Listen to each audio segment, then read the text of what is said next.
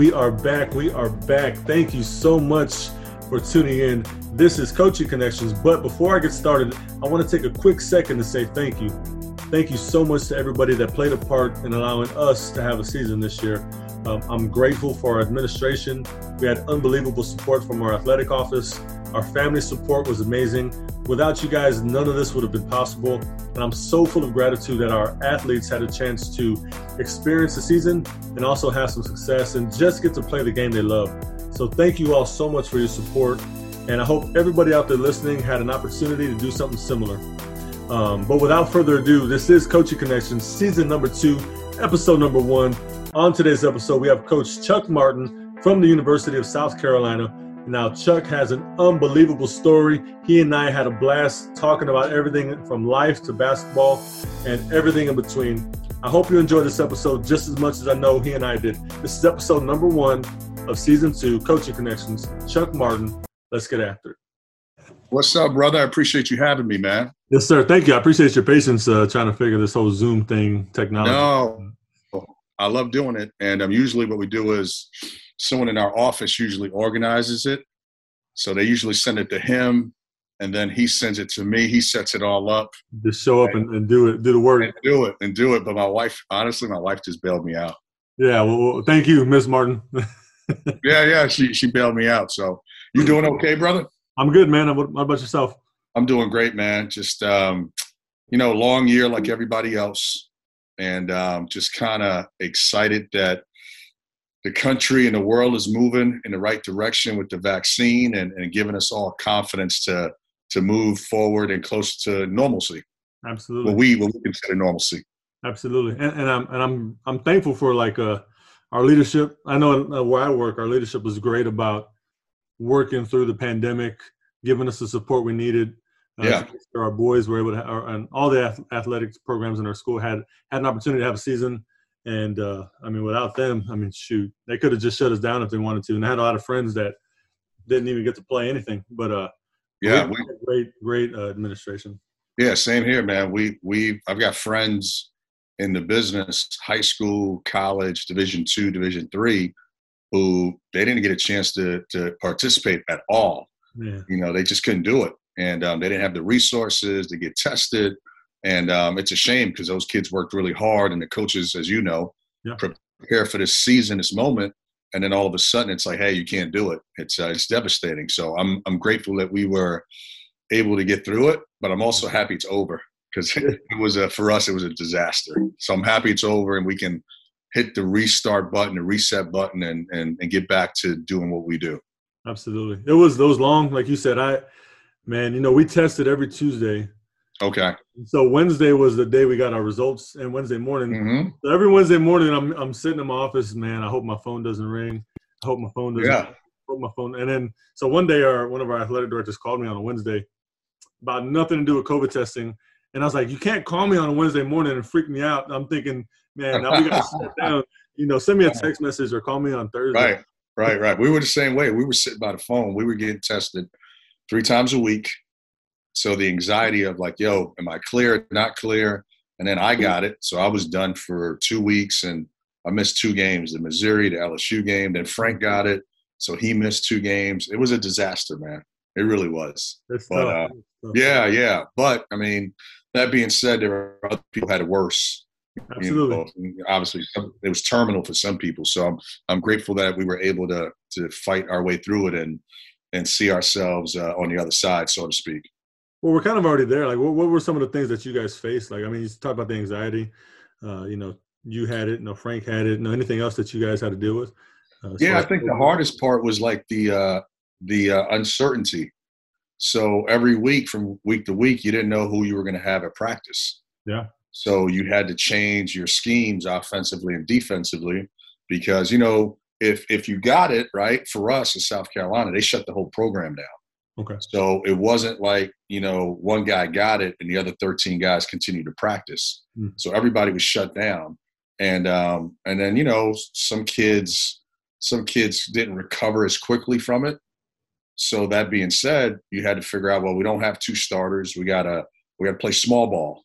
Yeah. So let's let's let's get let's start getting reps um, at this new action that we're trying to run before the Tennessee game, before the Kentucky game. And then right before you play those games, you know, you get a phone call like, oh, yeah, the point guard is out too. So now it's like you're playing small ball with a backup point guard and a backup three man. So it was a challenge because you you didn't know from from uh, week to week. And you know, some people say, well, everyone dealt with it, but that wasn't necessarily uh, true because mm-hmm. some schools like Alabama, I'll give you an example. Alabama, I want to say 12 of their guys got it in August. Wow. So they dealt with it and then they, they didn't they weren't disrupted the rest of the year. Where us, we were disrupted during the season. Yeah. So we got it in October, then we got it in November, then we got it in December. So it's two weeks, they shut you down. And then the protocol for us was uh, the, the first day out of quarantine, you can only do 25% activity. The mm. second day was 50%. The third day was 75%. The fourth day was 100%. But the fourth day essentially is 18 days later. Yeah. almost three weeks. So it's unheard of to go three weeks without doing anything. Then all of a sudden you play Kentucky. Yeah. it's yeah. not going to work. You're out of, you're out of shape. You're no rhythm, no timing on the floor. Yeah. Everything's yeah. yeah. And there were games where we played the Tennessee game without practicing. We, we tried to avoid it because they're they're hard to beat when you're when you have practice. Yeah. And um, but now we went into the Tennessee game. We flew in the night before, we shot around the day of, and then we played the game. I mean, that's you know that's that's a hard thing uh, for anyone to, to do. So those are, those were some of the challenges that were, you know, not easy to overcome.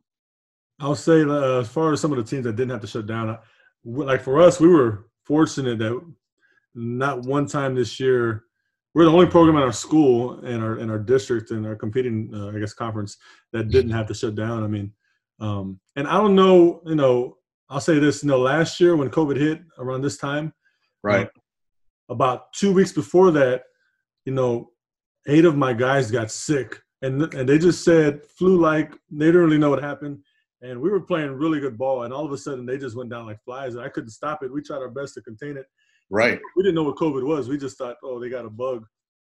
And sure. Then, yeah. And then you know, you look a few weeks later, the whole world shuts down, and and it's hard to think that it maybe it wasn't because this year none of those guys caught it. You know, they didn't catch it once. Right.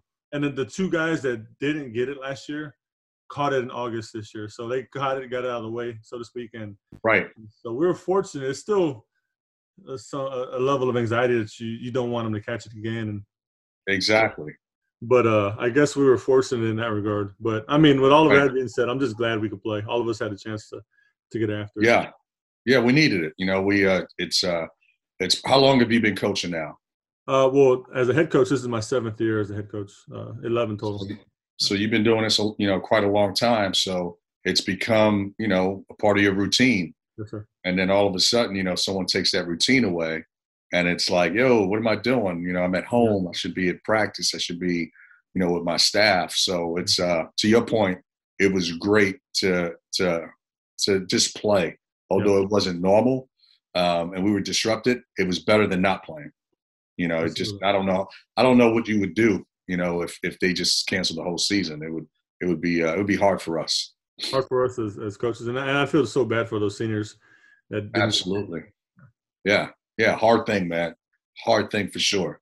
Well, I appreciate you sharing those thoughts, Coach. That's that's great insight. You know, I've always I've, I've talked to coaches in our area, but I haven't talked to many people too far outside of Texas about um, what they experienced and how they handled it and dealt with it. Yeah, the, the toughest thing I think was also early on.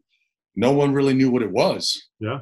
So like you had an idea, and but it was like, oh, it's like the flu, and then it's like, well, it's a little bit stronger than the flu. Yeah. So no one really knew what to deal with. Like like if if you have a, a, an enemy or adversity, like if you know what it is, then you know how to attack it, yeah, or you can come up with a game plan. Mm-hmm. And um, but no one really knew exactly what this thing was, so it felt like you were guessing from week to week. You need a mask. No, you don't need a mask.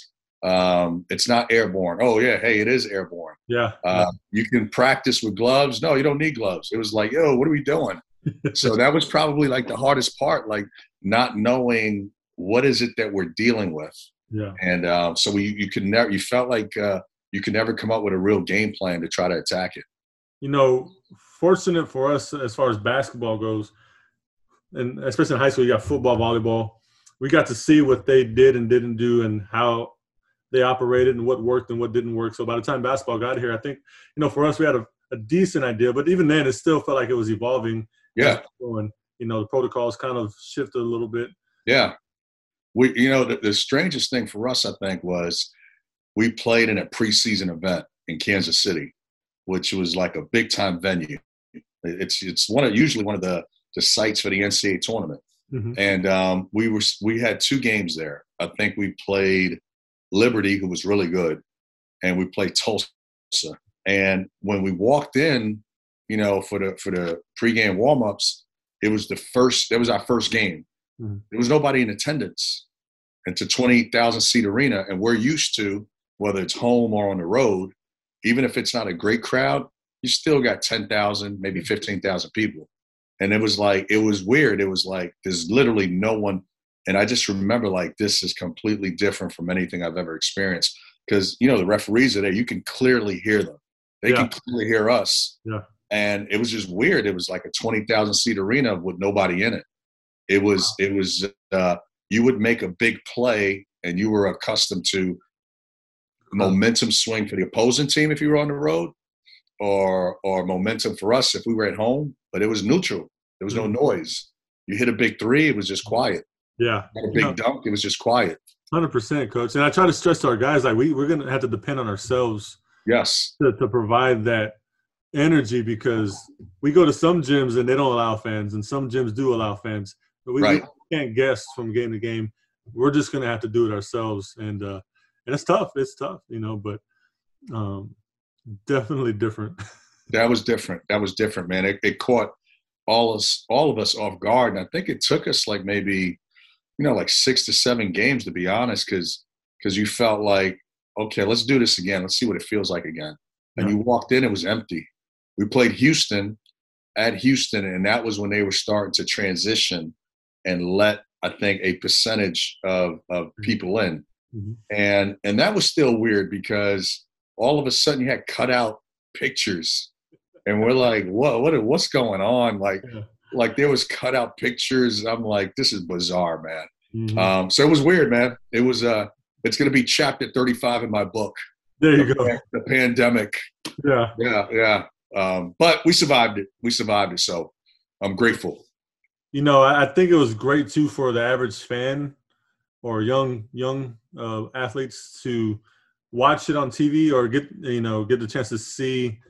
Uh, it was a little more intimate because you could hear, like you said, you could hear everything. Even on TV, you can hear so much more. Yeah. And, you know, for young athletes that maybe don't think that they talk so much on defense and at the college or whatever it is. I mean, right. you hear everything, and so I, I did appreciate that aspect of it. Yeah, yeah. You know, you're not the only one. Like guys, guys shared that with me. They were like, "You guys were so specific in what you wanted to get done." And to me, I'm like, yeah, that's that's what we do every day. Yeah. And guys were like, yeah, but we never heard it before unless we came to practice. Yeah. Like you can, I can hear you on TV. Yeah. I can hear whatever the the action that you're trying to run or whatever the defensive scheme that you guys are trying to do. And so, it's interesting because guys are like fascinated by that. Yeah. But for us, it's like every day, right? We're just yeah. we're, we're, yelling out the the command, and uh, the only difference is that there was no one in the arena. So, to your point, guys can hear you. Yeah. It was it was interesting. It was an interesting dynamic.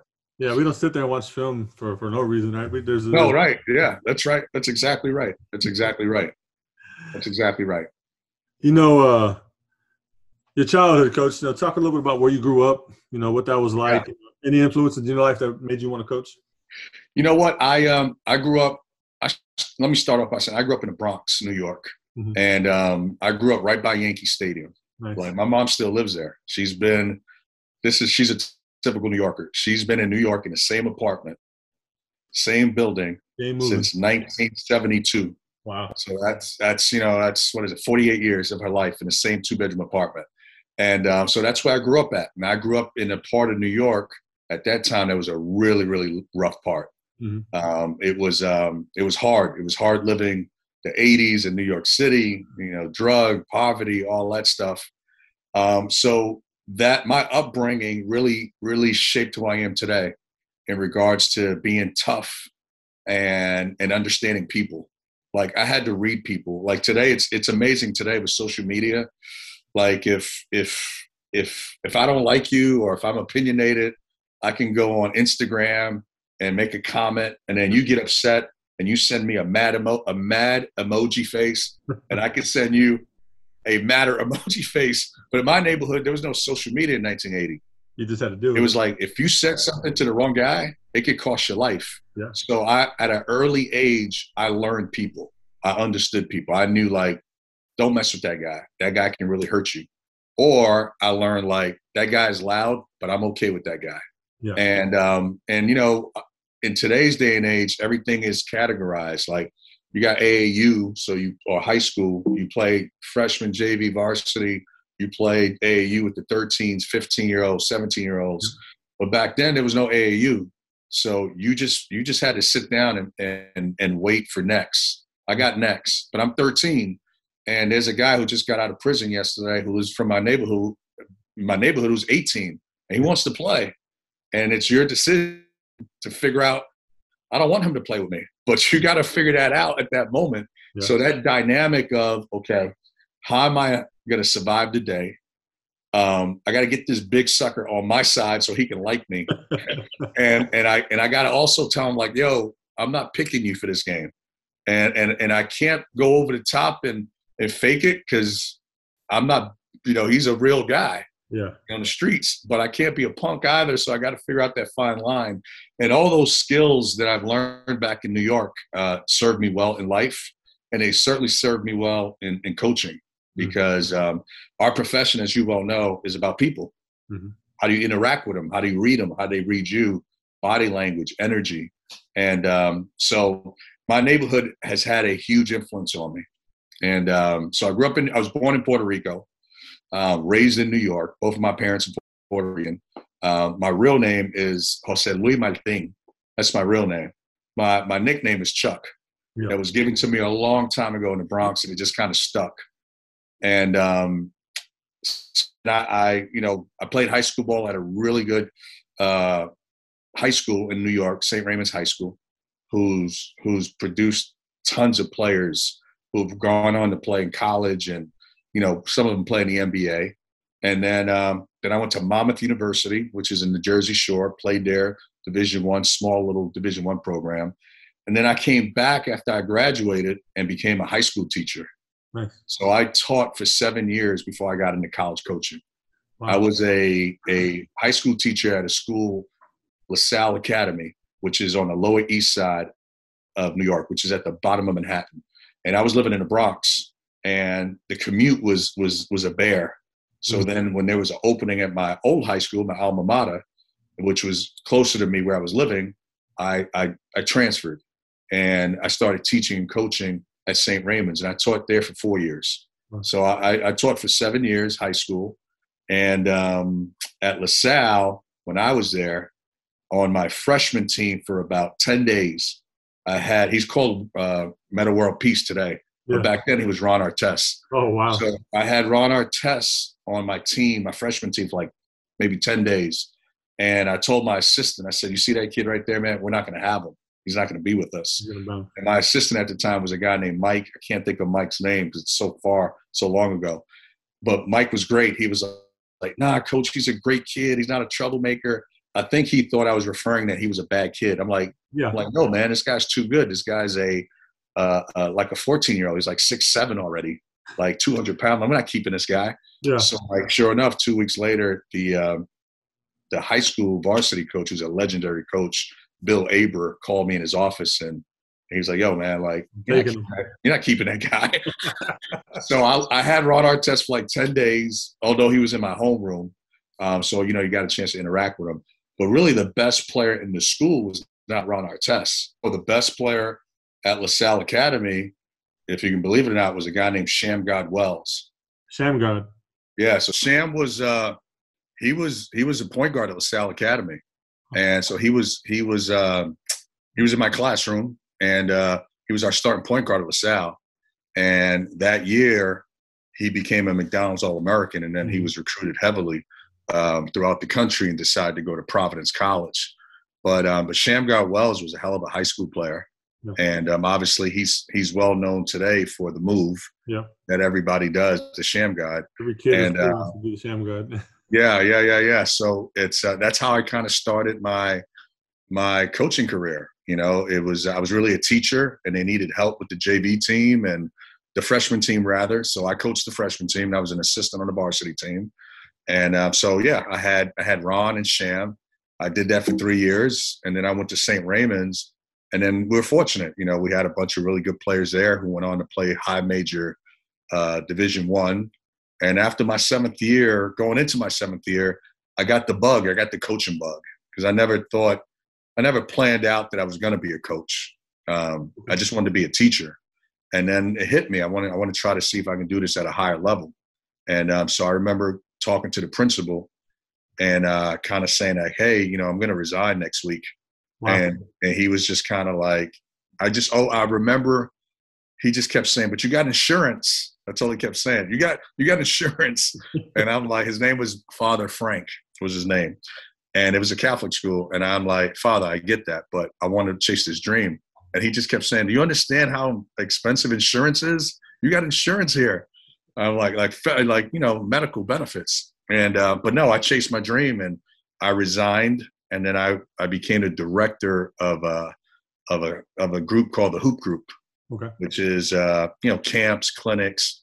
I did that for a year, and then a year later, ten months later, I got my first Division One job at Manhattan College with a guy named Bobby Gonzalez, and um, I had no experience, and um, I got the job with another young guy who's who's done really well. He's now the head coach of the Denver Nuggets. So Mike Malone and I were That's crazy. his first hires Wow. and um, so me and Mike would just we were young, we were kids, we didn't know. Like so we, you know, you're in there early at six thirty in the morning, you're there till midnight, you know, you're working your butt off.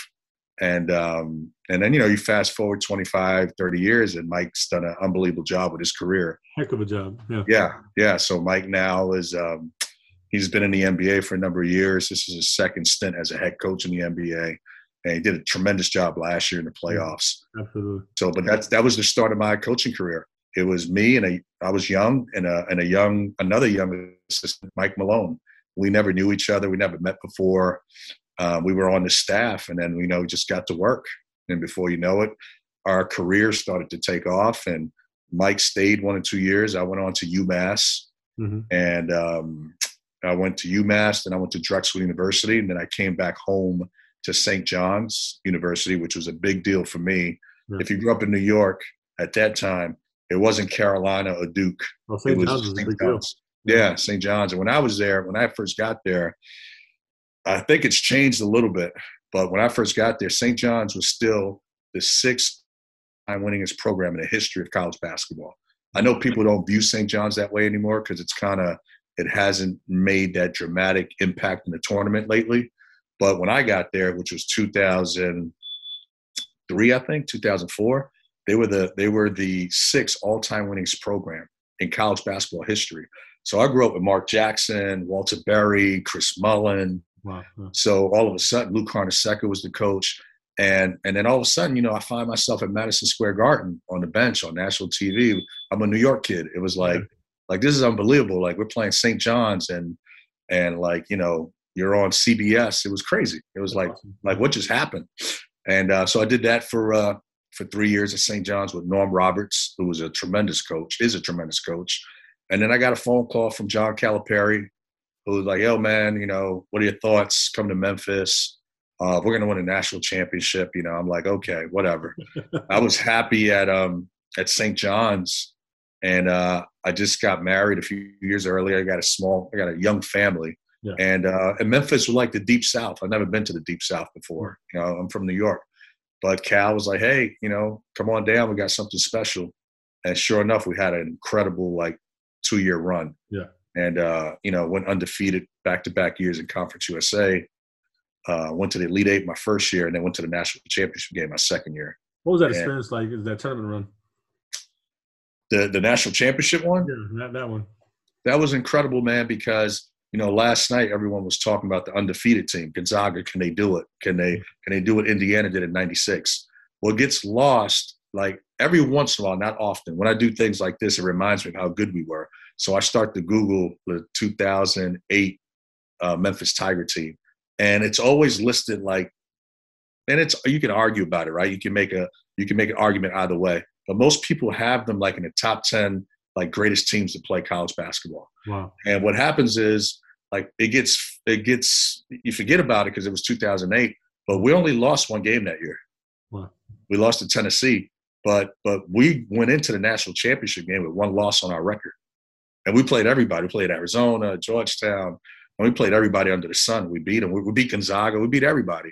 So like that was unbelievable. Like you you won you lost one game the whole year, and I mean we're rolling. You you beat Michigan State. I mean we beat some big time programs, and uh, and you're winning. You're in the national championship game. You're you're you're like seven minutes away from from winning it. And you know, I'm a, I'm a I'm a humble kid from the Bronx, and on staff we had Rod Strickland, who was a hell of a NBA player. Yeah. So me and Rod Strickland are, are, you know, we're good friends. We're tight. And I remember him and I on the bench. When you go to the national championship game, they have a book. I still have it. And what they do is in the book, the the team that wins the national championship, their picture is in the book forever. Yeah. So for the next hundred years, every national championship team from the previous year is in the book. The runner-up just gets their name. So when we're up in that game, like at the six minute mark, the four minute mark, I never forget like looking at Rod Strickland, like smiling, something along the lines like, "We're going to be in the book with Jordan," you know, because Jordan went to Carolina. Yeah. And uh, and then and then like disaster happened. Joey Dorsey got the foul. He fouled out, and then you know Chalmers hits the shot to take it to overtime, and then you know lost the game. Um, but it was a surreal experience, man, because it was um, it that team was like a bunch of rock stars. Yeah. Like that team was like you couldn't go anywhere, and part of it was you know Coach Calipari had that thing about him. Everybody wanted to be around them, autographs, pictures, all that stuff. And then you had Derrick Rose, and you, you had a cast of guys who were really good. And um, and then you had the assistant coaches who we were colorful in our own way. Yeah. So that team was a fun team to be a part of. It had a lot of swagger, but it also had a lot of substance. Yeah. Like that team worked really hard. That team was committed. That team was willing to fight for one another. Um, that team was not afraid of adversity, and um, so it was a fun year. And uh, and then you know you finally get to the to the national championship game, and you know there's eighty thousand people at the Alamodome. It was crazy. It was like like you know celebrities were there. Yeah. You're, you're looking. It's like yo, look at that actor or that musician, and they all wanted to be a part of it. They wanted to be in your locker room. So it was a surreal experience, man. And um, you know, most guys don't get a chance to to experience that. So I'm grateful that myself and my family were able to to to go through it. And and in hindsight, you realize like how many good teams you beat to get to the national championship Mhm. game. Like we beat a really good UCLA team by 16, 17 points. Who had Russell Westbrook at the point, Yeah. who had um, Kevin Love at the center spot. I mean, like they had they had the Drew bro- one of the Drew brothers. Yeah. Like like like they were like really freaking good, man. And uh and when we beat them like really bad to go, to go to the finals, and we sh- you know we had the game one against Kansas, and you know it went all downhill, man, in overtime. Dang, Mario Chalmers shot. Chalmers, man, I saw Chalmers years later at Indiana. Him, Victor Oladipo, and all these guys came to Indiana to work out for three days. Mhm. And um, so we worked them out for three days, you know. And um, Chalmers doesn't remember, but I remember bringing it up. I'm like, "Yo, bro, you hit that shot in 2008. I was on staff. Oh, we bust out laughing. Uh, but no, it's it was an awesome experience to to you know coach at that level Yeah. in that game was like incredible. Change your life. It changed your life. Change your career. It changed your career. so then from Memphis, you go to Indiana? No, I'm at Memphis, and then I get the head coaching job at Marist, There you go. which is a small Division One program in New York City, upstate New York, about an hour away.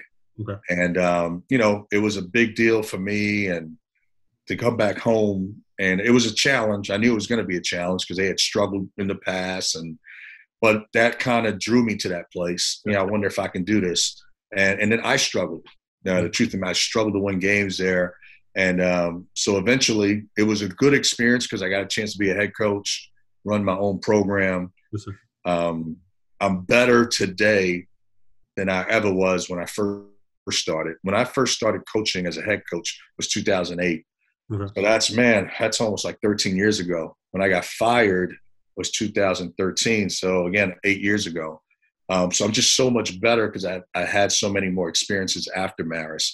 Okay. Um, but I learned a lot. I learned a lot, and um, so I was a head coach for five years. I got let go, and then I hooked up with the Oklahoma City Thunder in the NBA. Um, but I wasn't coaching. I was doing front office scouting work. Gotcha. And uh, that was interesting because they had ac- actually offered me the job the year before Oh. while I was at Marist. And um, I got a good friend of mine who's now the president and GM of the, of the Detroit Pistons, Troy Weaver. Him and I started out AAU coaches. He used to coach uh, a team called the DC Assault, and I used to coach the New York Ravens. And one summer, we would always like wind up in a championship game. That's Yeah. how we got to know each other. And I, I tease him to this day. I said, "You were always a GM, man. You always had the better players. So, so you were always recruiting. You're always drafting. So that's how we met. And then, fast forward, he he calls me one day, and I'm the head coach at Marist, and he says, "Hey, my boss is coming to visit you at Marist, and I'm struggling at Marist. I'm not winning games." And I'm like, why would Sam Presti come to upstate New York to see me? Like, I don't have any players that you're going to draft. So, you know, he Troy Weaver says to me, hey, you know, my boss is coming to spend time with you at, at, at Marist. So, you know, that's like on a Thursday rather. Mhm. And um, so next Tuesday, my secretary knocks on the, on the, my door and like she says, "Hey, Sam Presti." And so in my mind, I'm like, "Okay, just you know, put him through the phone," you know. And she's like, "No, he's downstairs." What the heck? Yeah. And I'm like confused. I'm like, "This guy's the president and GM of the Thunder, and they were good. Yeah. They had Durant, they had Harden, they had KD. I'm like, what's this guy doing here?" So he, sure enough, he spent the whole practice. He watched the practice. He hung out. We talked before and after, and we kept in touch. And then, um, and then a few months later, he invited me to like a game in, in you know, at, at Oklahoma against the Spurs. And then uh, we talked a little bit, and and he offered me a position, but I wasn't ready to give up being a head coach. Yeah. And um, then I got fired the, the year later. Mhm. And so I reconnected with Sam and Troy Weaver. So I worked with them for one year uh, doing scouting, and I learned a, a, a lot. I mean, that was probably one of the most productive years of my career, just understanding how a front office works, why they draft, why they don't draft, why they trade, why they don't trade. And then um, I did that for a year, and then I hooked up at Indiana with Tom Crean. Was there for three years, uh, won a Big Ten championship in 2016, went to the Sweet 16, um, and then I hooked up with Frank and I've been with uh, Frank here in South Carolina. This is the end of my fourth year Nice. in South Carolina, so it's been a it's been a good run, man. For you know, kid from the Bronx, Puerto Rican kid from the Bronx. It's been That's great. That's pretty storybook, coach. I mean, you've had some some pretty amazing experiences. Um, so right now you, you're with Frank at South Carolina. Uh, Yeah. so what does the day like uh, for you right now look like as an assistant coach at, at South Carolina? Well, you know, right now we're doing individual work with some of the kids in the program. Um, now with the new rules with the transfer portal, we're trying to find guys that fit our culture. We're trying to find guys that fit our needs. Mhm. Um, so it's a constant, you know, never-ending phone call, email, text message, um, trying to gather information, intel, who's who's available, who isn't available, um, who do I need to talk to to to get in touch with this kid. So you know, recruiting never ends, right? It's the bloodline of every program. Um, so you wake up in the morning, and um, you you for me, the way I've usually done it in my career is if if you reach out to them like they're a family member, you know, I, I check in on my wife, my kids, and then the, whoever I'm recruiting. Yeah. You know, hey, what's up? What's going on? And you check in with his people throughout the day, and then before you go to bed, like your family, you hug everybody, you kiss them, good night, I love you. yeah. So that's that's how I'm used to doing it. Um, it takes a lot of effort to do it that way. Um, it takes a lot of energy to do it that way. but I think it comes across um, what it is, which is a genuine uh, connection with people. And um, so, yeah, right now we're, we're, you know we're we're like everyone else, trying to find the needs uh, for our program, and that never ends. You know, because it's midnight here, um, but it's it's you know it's only you know three in the afternoon in Europe. Yeah, it's only you know uh, nine o'clock in on the West Coast. So you know it's a constant you know constant uh, treadmill. You're just you're just trying to you're trying to you know keep this thing going. So, you know, I can I can tell just from our conversation here and the the conversation we've had, you know, over the past couple weeks uh, that you're a pretty genuine person, and so I'm sure I try to be. Yeah, I'm sure those recruits yeah. can appreciate it. Yeah, you know, I try to be. It's so hard to it's so hard to be someone else, right? I yeah. think that's one of the biggest mistakes people make in, in, in life, but particularly when you're young, you know, you're still trying to find your voice. You're trying to find your your inner voice. You're trying to find your spirit. You're trying to figure out how do you how do you do this? What yeah. what's going to be your coaching uh, philosophy style? How do you interact with people? And so when you're trying to find those answers, you you know you you sometimes try to be someone else. Yeah. You try to you try to model someone else, and it's okay to try to model their style, but you know ultimately you got to be true to who you are because you can't fool people. Eventually, people you know see through you. And um, and they figure out like this guy's not genuine. This guy, he's not real. He, he's uh, he doesn't really know what he's talking about. So it takes so much effort to try to be someone else. I learned a long time ago. Um, you know, going back to our original conversation about my neighborhood, like in my neighborhood, like don't try to be someone else. Someone else can get you in trouble. Yeah, like, yeah. Let people know who you are. Like, yo, I'm a nice kid, right? I'm uh, I'm not a street kid. I'm not the, yeah, I'm not the softest kid, but I'm not I'm not out here losing my mind. Yeah. And um and that, so that served me well today. Like you got to be genuine because if someone you're not, you're going to attract the wrong type of people. If you if you are who you are, then you're going to attract the people that are right for you, whether it's recruiting or relationships or you know anything uh, anything along the lines with, with other you know communicate with other people. And I can tell as far as relationships go, it's huge. I mean, how, how important is it for coaches out there, just I guess a piece of advice for coaches and, and players in general, just um, to cultivate those relationships amongst each other uh, within your program, within the people you work with on staff, other coaches that you're talking to and networking with? Yeah, you know, you, you got it. It's it's critical. It's everything, but it's not just in the basketball uh, community. It's just in life, right? Like like you you're trying to build a. We essentially, I think, you know, human beings. We we're accustomed to being around people. We need we need to interact with people. Um, some people like the interaction to be more, others want less. But ultimately, you, you need somebody. You, you need someone along the journey. So you got to really go out of your way to try to cultivate those relationships. I think the challenge today is you can do it in so many ways. Mm-hmm. Um, and if you're a little bit older, like I'm a little bit older, I'm not like this, but some of the guys my age, they don't understand or don't want to understand social media. Yeah.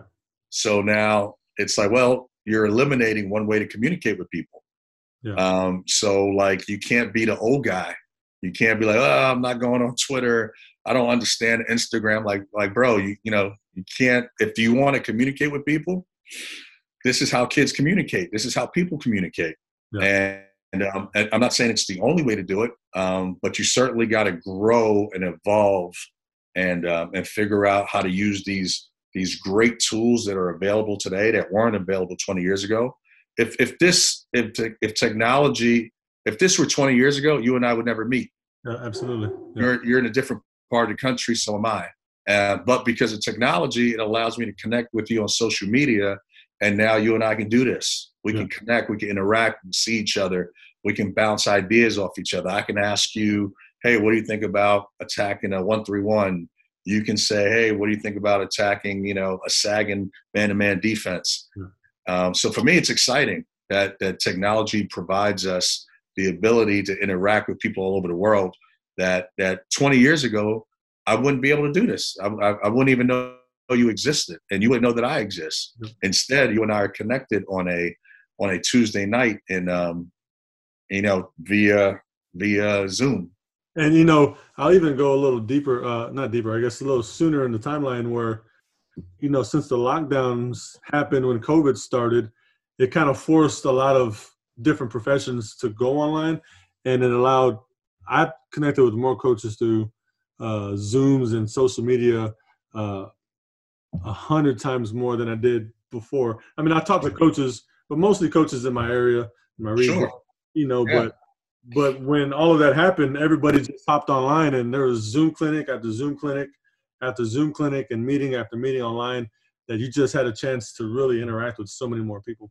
Yeah, yeah, it's uh, it's an amazing thing uh, with the technology today. Uh, I was having a conversation with a friend who's older, who's in the coaching profession, and he was asking me because he sees I'm active on on uh, social media. Yeah. So he was asking me about certain things, and and I just kind of told him, I said, "Yo, you got to evolve." I said, I said, I don't need to set up an appointment with a secretary to talk to the general manager of the Dallas Mavericks. I could just DM him. Yeah. I could just send him a message through Twitter. Yeah. And and today most GMs, presidents, people in those positions, they're they're younger than us. Yeah. So social media is like is like a it's a tool, it's a phone, it's a phone call. And um, I gave him an example of I wanted to communicate with someone in the NBA, and and what I did was I just I watched one of the games that they were playing in, and and they ran good action. So all I did was I went back to my office and I diagrammed the action on my grease board, mm-hmm. and I did it frame by frame by frame. I took a snapshot of it and I sent it to one of the general managers and presidents of an NBA team. Like I just did it through Twitter. And he got back to me like in three minutes. I never met him before in my life. And all I said was, watch your game last night, really good action. And I want within three or four minutes, he replied and said, We got a creative staff. We're excited and fortunate to have the staff. And then all of a sudden, like me and the president of this NBA team, who I've never met physically, we speak like once a month.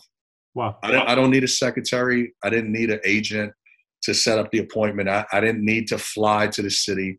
I just literally press send, and then he got it, and he and he responded, and um, and that's the beauty of of of today with technology that you can you can connect with people all over the world, and you can connect with people that 20 years ago you probably couldn't because there was there was a barrier there was a physical barrier i can't get to dallas i can't get to europe well that doesn't exist anymore it's all in it's all all whatever you can whatever world you can create in your mind it's it's there for you you just gotta you gotta you gotta view it that way you gotta make a shift in your mind and this particular coach who i know really well he, it was so simple. He was like, he was like, no, no way. I said, I'm, I'm serious. Try it.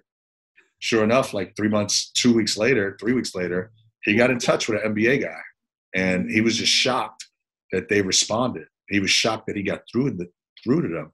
And I said, that's because you're thinking like a 55 year old guy. I'm like, you know, these guys, this is how they communicate. This what is how they, this is how this is what you do. And um, so it's it's awesome. It's great, man. I love it. I literally did that last week with a with a college guy. I liked the action they ran. We had similar personnel. I thought, well, no, that could be useful to what we do. Let me hit them up. I don't know him really. I just hopped in his DM. Yeah. He said, "Hey, here's my phone number. Call me. We could talk about it." So yeah. And we just talked about, you know, just how they implement what they do. What is the thought process behind it? What are you teaching every day? What are you, uh, you know, focusing on and keying in on? And I mean, I didn't really know the guy. I just hit him up in his DM, right? ask him for some advice, you know. Um, and most people are pretty good about it. Yeah, no, I agree. I agree. And um, so it goes back to your initial uh, conversation about, you know, how do you how do you how do you cultivate that that um, those relationships? How do you do that? Well, you know, that's how you do it with kids today. You know, you, you post something, they like it. They post something, I like it. They're aware that I'm there. Yeah. I'm aware that they're there. Um, images are important to these guys, these younger guys. And um, so it's important to touch them in different ways. Some days it's sitting down with them one on one, face to face. Other days is, you know, like, hey, wishing them a happy birthday on Twitter. Yeah. It's, um, but you got to find different ways to keep the relationship uh, going.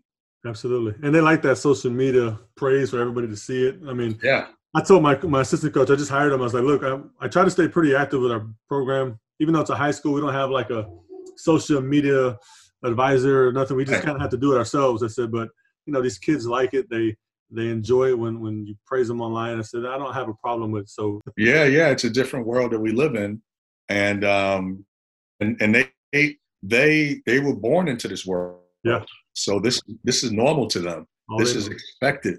Um, for us, it's not. At least for me, it's not. Um, so I'm adapting. But for them, an 18 year old kid is like, yeah, you should interact with me. That's that's how I that's how I communicate with people through social media. Yes, sir. You know, yeah. you, talk, you, talked about uh, being yourself, but it's okay to uh, you know to kind of look at somebody and take what you can from each. You know, who are some guys that you've learned from, some mentors of yours in the coaching profession?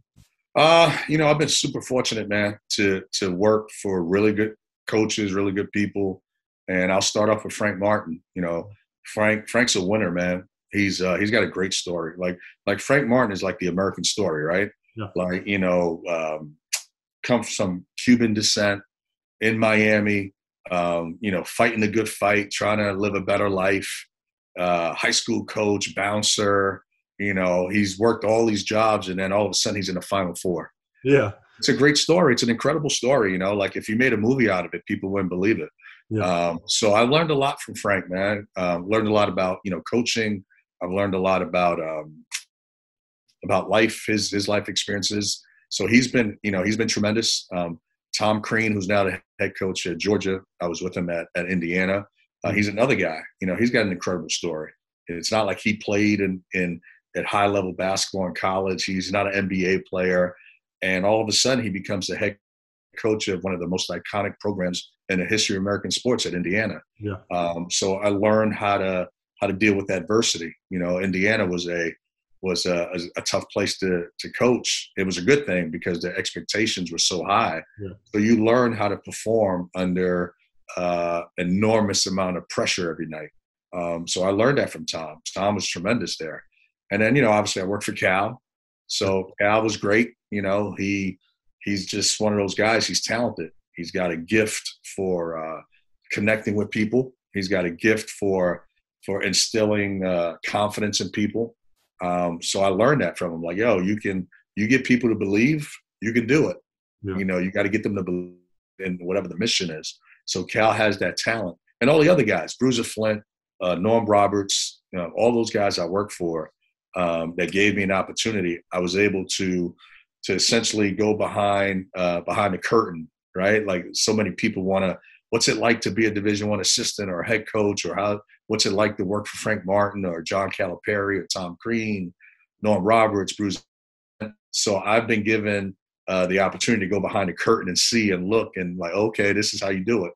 So all those guys have influenced me, and um, and they've all they've all influenced me on and off the court, and I've been able to kind of take a little bit from everyone and and use it the way I, I see fit uh, with my with my personality and trying to be true to myself, which is really hard because people always want you to be something else. Yeah. They they want you to be more clean cut. Uh, you're too clean cut. Uh, they want you to have street cred. Oh, not that much. It's too much street. Every, everyone's swaying you left and right. Yeah. So you got to find out how to be true to yourself and um, and not get lost in. You're not going to be John Calipari. You can't coach like John Calipari. You can't coach like Tom Crean. You can't coach like Frank Martin. But you can take all the great qualities that those guys have and then use it to your advantage. Absolutely. So I've been lucky that way. I've been real fortunate. Absolutely extremely fortunate. I mean, yeah, no doubt, one hundred percent, man. You know, to learn like, from guys, some of the best of the best. Some of the best and the best, man. And um, you know, growing up, 1979, 1980, if someone said, "Hey, this is going to be your career," most people probably would not like believe it, right? Yeah. If someone said, "Hey, you're going to be, you're going to coach in the national championship game, the Final Four, you're going to be a head coach, you're going to work in the NBA, you're going to work at Indiana. It's like, you know, dudes will be like, like Chuck, I love you, but stop. Yeah. You know, that's never going to happen. So for me, it's been an unbelievable ride, man. And, um, and, and in my mind, I'm like, it's not, you know, I'm not at my end. In my mind, I've been doing it for a while, but I wake up every day with enthusiasm of like, what's next? What's, yeah. you know, I want to see something new. I want to do something new. I want to experience something new. So for me, this is a never-ending journey. You know, this thing's just going to keep going until until someone says like, "Yo, man, enough, stop." Like, like you've been doing this too long. Probably your wife before anybody. yeah, yeah, yeah, yeah. Until I'm home for like three days, and she's like, "Yo, go back out. go, go find a job. Go yeah, yeah, go go get a job, man. Like I was wrong. You've been home for three days. No, go go back out. Yeah, you know, when you love what you do, though, I mean, it's the same old adage that people use all the time, but you never feel like you work a day in your life. Um, you know, so true. Seven years as a head coach, 10, 11 as just coaching in general. I feel like I just started. I feel like, I mean, I don't know. I just wake up every day with this excitement and thrill and yeah, a little too hyper sometimes when I get to work. I'm like, let's get after it. And people yeah. are like, it's 5 30, 6 o'clock in the morning. You gotta, you gotta. you know, I'm just excited, you know, we just yeah. get to do something we're passionate about. No, it's very few guys uh, experience what you and I experience, mm-hmm. and and so it's hard for them to understand like why are you so happy? Like what are you so excited about? Like calm down. Yeah. And it's like well, I'm not working. I'm I'm I'm I'm passionate about the thing that I love to do, and you know I'm 51, and my body tells me I'm 51 at times, but my spirit is that of a of a young guy of a a 16, 17 year old, like that enthusiasm to go to work, go to practice, teach, do individual work, and um, you know, when when you get that feeling, it's like, yeah, this is awesome. This is unbelievable because there are other people who make a good living, they make a lot of money, but they can't feel what you and I feel. Yeah, yeah. They they can't get that that satisfaction that you and I get from doing what we do. Absolutely. So it's it's a neat it's a neat thing to to be a part of. So you've worked for some of the best of the best, like, like we talked about a little while ago. I mean, Cal and you know Coach Martin and and um, so what what are some things you would tell a young a young man right now, an athlete, high school high school athlete, you know, if what are some of the expectations going into playing for somebody like uh, Calipari or Frank? Yeah, um, I think the biggest thing is you know, and it's hard for young people to, to understand this. Um, you know, you you've got to want to be a part of something greater than yourself. Mm-hmm. If it's all about you, in the long run, it's not gonna. It's it, you're not. You're never gonna reach your dream just by yourself.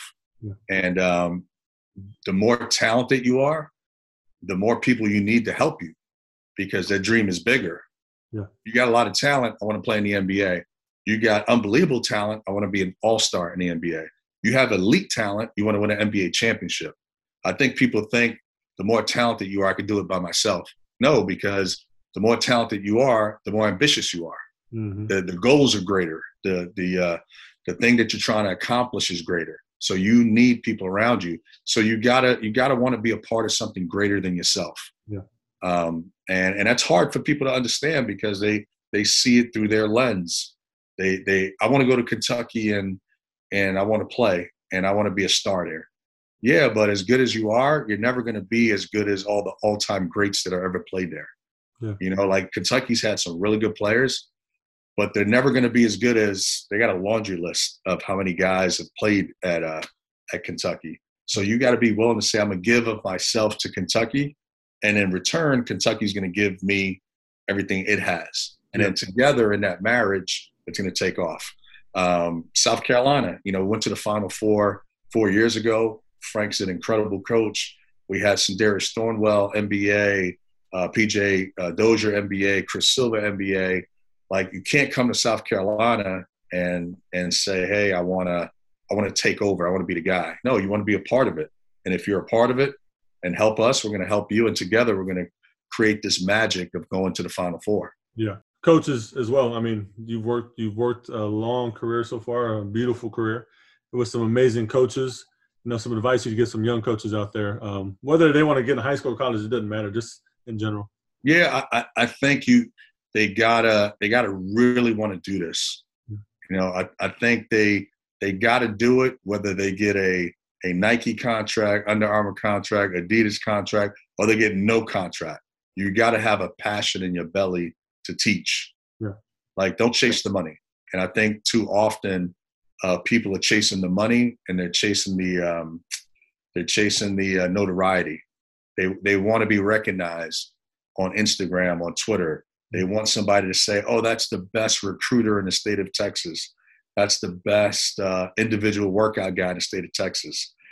So I don't I don't view it that way. I just my thing is enjoy the craft. Like be really good at the craft. You know, teach for me was teaching. I love teaching. I love being on the court. So I never I never got consumed with the notor- the notoriety. I, I got excited with the craft. Be a good teacher. Be a good developer. And what I've learned is when you do that, whether you want it or not, the notoriety comes anyway. Yeah. Because someone says, man, that kid Shammgod's pretty good. Well, uh, who do you work out with? Well, I work out with this guy. You know, so it's going to come to you if you're if you're true to the craft.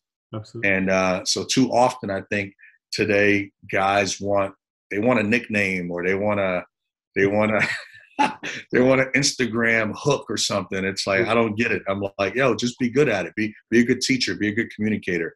My, my everyone's goal and my dream is in my in my mind is your goal should be to elevate that kid, whoever that kid is. Yeah. If that kid is a if if he can max out as a Division three player, you you should you should feel an excitement that you can get him and develop him to a Division three program. If that kid maxes out as a Division two player, there should be an excitement about you getting the best out of him so he can become the best Division two player there is. Yeah. And too often in today's day and age, if there's a Division three player, Division two player, a lower Division one player, no one wants to work out with him.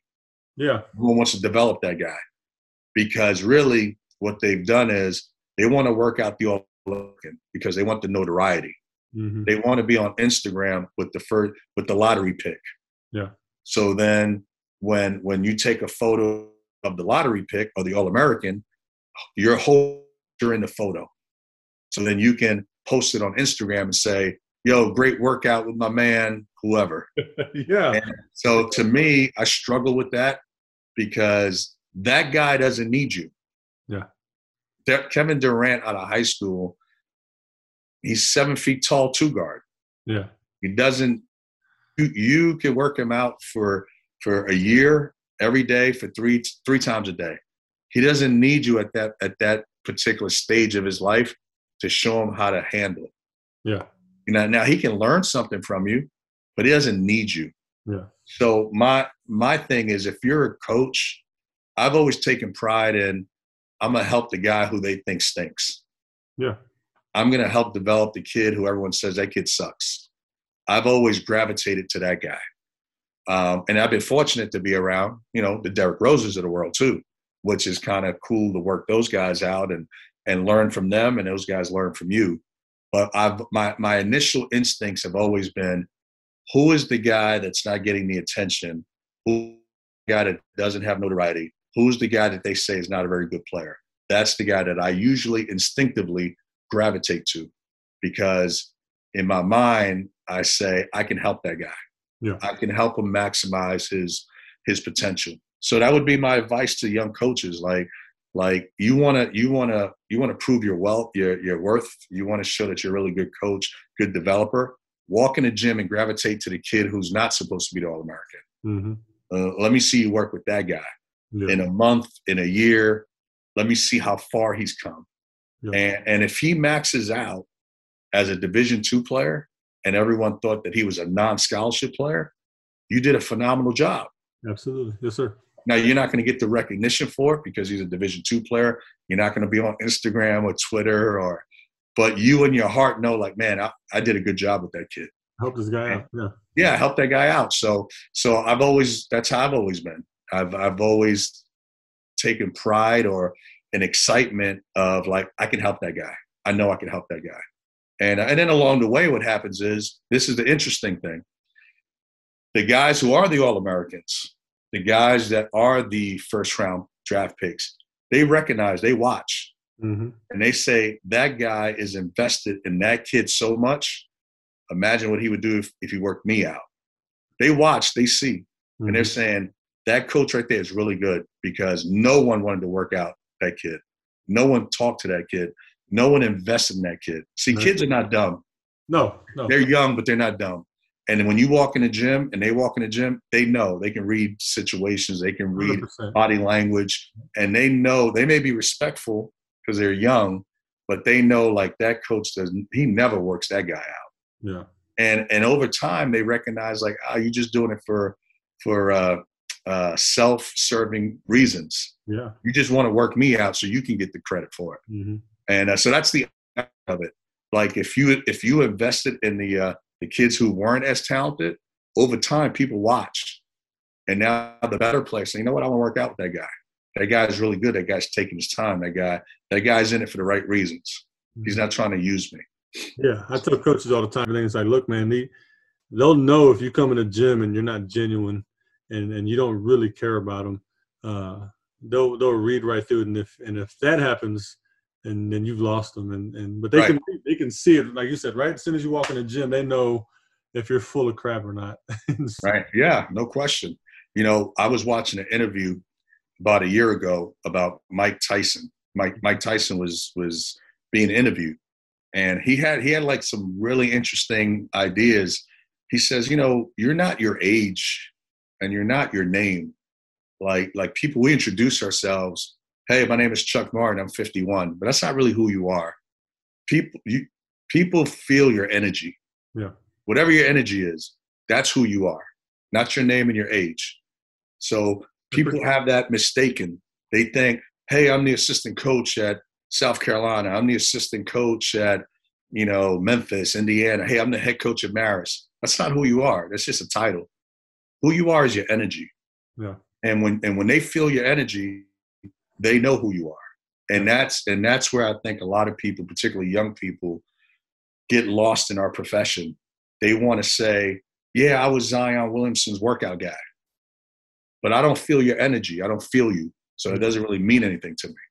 And um, and I think if more people took that approach, um, because I think the people who are really alert and aware, you can tell me the president of the United States, they don't they don't feel it. They don't. You know, there's an old saying, uh, you know, they can call you coach, but it doesn't mean you can. yeah, You know, so like they got it. You can give a you can have a title all you want. Um, they got to feel your energy. Well, I appreciate your energy, man, because that allowed you. that allowed uh you know the assistant coach of South Carolina that's had an amazing career to link up with a, a high school coach out of Texas. And, No, it- we're connected, man. I was a high school coach for seven years. Yeah. I'm a, I'm a, I'm a teacher at heart, regardless of what I've done. You and I are come, we come from the same fraternity. yes, We're sir. teachers. I, I appreciate it. I appreciate it, man. Um, you know, touch on you know those guys, but then you mentioned the Derrick Roses. How I mean, he's one of the most explosive athletes of all time. I mean, Yeah. pretty remarkable. I mean, what was it like watching him work out uh, during that time? He was incredible, and I learned a lot with Derrick Rose. I was a young coach. I want to say I had been coaching, let me see, one, bear with me, one, two. I had only been maybe a coach at that time on a collegiate level, uh, maybe six years, Mhm. seven years, and and I had not ever been around a player of that magnitude. I was in the Big East at St. John's. We had some good players, but we never had a guy like Derrick Rose. Yeah. So that was that was a, an incredibly uh, interesting time that I learned. And what I learned was that when guys are special like him, like they're teaching you, Mm-hmm. and you can't be stubborn and say, "I'm the head coach, I'm the assistant." You're trying to. He, he's a once in a lifetime um, talent. So there were things that we wouldn't allow other guys to do, but we let Derrick do it Yeah. because his talent allowed him to do it. And you could have been stubborn and say, you know, make a chest pass with two hands, which is fundamentally correct, and they should. But Derrick could jump 40 inches in the air and make a pass with one hand Yeah. to to like like 30 feet away to the weak side corner for a three, and you're like, you, your gut says, don't let him do that, but you're like, he can do that. Yeah. So, so you know, you learn from him. And the other thing it, that I learned from him was when I was prior to Memphis, I was at I was in programs that you had to grind it out. Like you weren't quite good enough. You you were never the best team. Mm-hmm. And when I was at St. John's, we were a good team, but UConn was the best team. Syracuse was the best team. So we had to do everything perfect, Yep. um, and we had to do everything right just to just to be in the ball game. And at the end, you know, you can steal the game with a you know you can out you not out coach, but you can you can strategically win the game if you're just close enough. And I remember with Derrick, my first time, the first two weeks, like he wasn't running hard enough because I'm used to guys like if you don't run hard enough, we're gonna get blown out tonight. You gotta run, you gotta cut. And I remember being a young coach, like being like agitated and like, yo, man, you gotta cut, like you gotta go hard. And Coach Calipari be like, don't yell at him. but Cal would be like, don't don't yell at Derrick. And so I would I was young and I was, you know, I was passionate. So I'm like, yo, this guy's got a cut. Like, like, like, you know, I would be with the guards, right to left crossover, left to right crossover. So you got to have your, you know, tight to the body, you know, low below your knees. And Coach Cal be like, don't yell at him. like he's good. He's he, he and, but that was my lack of experience being around a guy that was that talented. And in my mind, I'm like, I know he's an All American. I know he's really good, but yo, man, like, like he's gotta, he's gotta do better.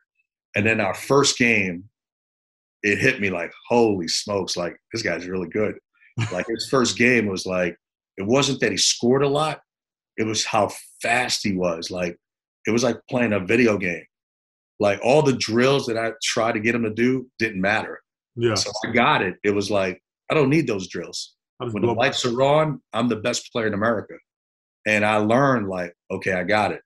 I understand what it means to coach an elite elite basketball player that's going to be the number one pick in the NBA draft. And, and you can learn. MVP, yeah. Yeah, future MVP, future rookie of the year. So that experience prepared me for Indiana. So when I got to Indiana, we had a bunch of pros, mm-hmm. and uh, not a bunch. We had a handful of pros, but I, I understood it. I got it.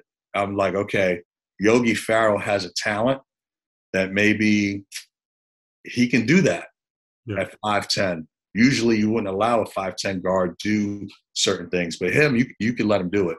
Troy Williams had a talent that wasn't really fundamentally sound at times, but he's such an explosive athlete that you're like, okay, I just you just got to put him in position to succeed. So that that that experience at Memphis with Derrick Rose prepared me for years later for the Indiana experience. I love it, Coach. Uh, that's that's great insight. You know, and it's always refreshing to hear coaches acknowledge when maybe they had a lack of experience or they just didn't know any better. Uh, but this is how I got better, uh, learning through those uh, moments. And so, yeah, I, I, would in high school. I was a, I was a young high school coach, and I would tell Shammgod like, "You can't do that." Yeah, and that was that was really my first experience, to be honest, of learning. I was like, "You can't. You gotta. You know, I was a camp counselor, yeah. So hey, you got to go right to left crossover, left to right crossover. You got to tight to your body. And Sham was like, no, you could do this.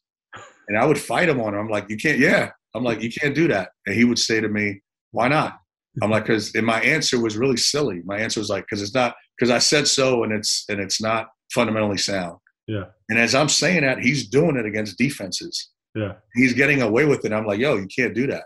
And he's like, "Yes, you can. I just did it. I just and did it." My, I yeah. So I learned like that's different. That's that's outside the box. And then it hit like that guy is great at that. Mm-hmm. And I need to learn that when someone's really good at whatever, that's a gift that they have. You can't you can't box them in. You can't prevent them from being great. And he was great at that. Yeah. And uh, and too often as coaches we we try to prevent because it um it challenges our authority. Yeah. And it's like, like, yeah, there's some kids that can't do it and they shouldn't do it. And and they should never even think about doing that. But every once in a while, if you're fortunate enough, and I've been fortunate to run run across some of those guys, I've learned like you're not supposed to do that, but so good he can do that. And you got to let him do it. Yeah. So then you learn. You learn. You know, before we call this a day, Coach, um, you know, a couple moments in your career where you realize, you know, this is actually also much deeper than coaching the game of basketball, where you're impacting lives and things of that nature? Oh man, I've had so many of them, man. Um, I've been so fortunate to to have like really good players to go on to the NBA, but really I've had other like families. Mm-hmm. You know, there's a family that calls you a year after a kid graduates and he's doing great he's married, he's got kids, he, you know, he bought his first house, and they they send you a simple text like, "Yo, man, like I just want to thank you.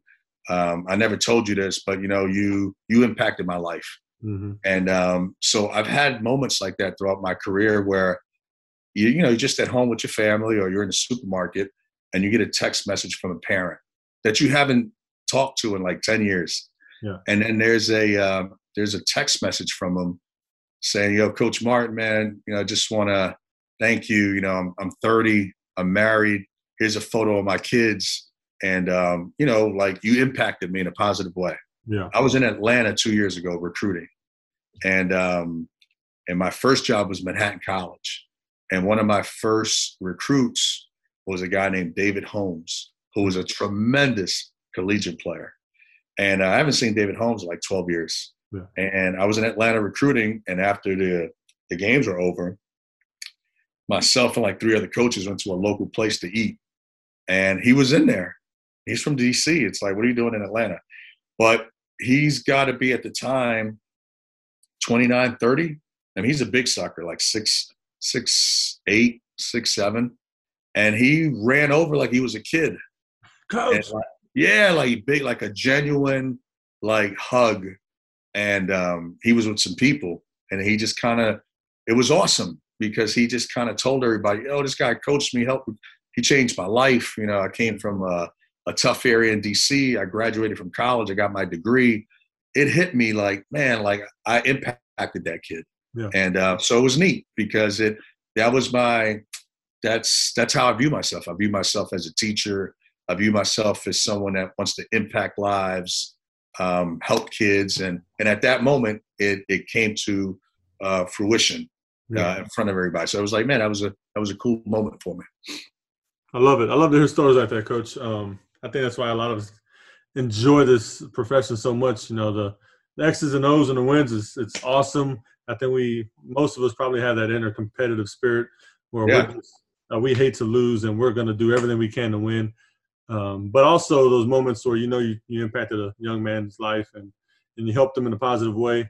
I mean those those uh, those stories are refreshing.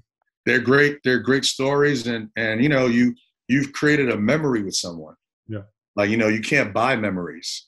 You know that's you know you you can buy a car, a house, you can go on vacation, you can do all these great things with finances, right? Mm-hmm. And we all need money, right? I we all wish we had a little bit more money, but like the ultimate joy is when you create this magical moment, mm-hmm. whether it's a, a high school championship or a double overtime JV game when you you know your first year as a as a high school coach, and and it meant something to you. Yeah. Like like I've been to the Final Four, um, national championship game. You know, all the things I've done in my career. I got a kick about a month ago when my high school, New York City's doing a, um, they're doing a, uh, essentially, um, they're talking about New York City basketball in the 80s mm-hmm. and the 90s. And they created this t shirt with all the high schools that played and some of the players that played during that era. And of all the things I've done in my career, I was so proud to put on a t shirt. Yeah. With my high school on it because because I created memories with those guys. Yeah. And so when you know they asked me to wear the T-shirt and just say a few things about the high school and the in the in the league, the New York City Catholic League, and then they posted that, and it was like it was guys that I've not talked to in 20 years, and it was like, man, that's neat because we created memories 20 years ago, and it still means something to me, and it still means something to those guys. So it's uh, it's neat, it's cool, man. It's it's I've been lucky that way. Yes, sir. Well, Chuck, man, I I, I genuinely appreciate your time, uh, taking time out of your day to talk about you know life and hoops and everything else, man. Uh, so, man, I appreciate you having me, man. It's uh, I love doing it. I love connecting with people, and it's always exciting to to meet someone different from a different part of the country, and and hopefully this is the beginning of a of a great friendship moving forward. Absolutely, coach. If you need something down the road, uh, anything I can ever help with, you know, just uh, feel free to reach out. Man, same here, man. You need anything on my end, don't hesitate to call. And uh, I'm excited to to see where this friendship goes here. Yes, sir. Thanks, man. Thanks, Chuck. You have a good night. You too, man. Appreciate you. Thank you. Thanks for having me. Yes, sir.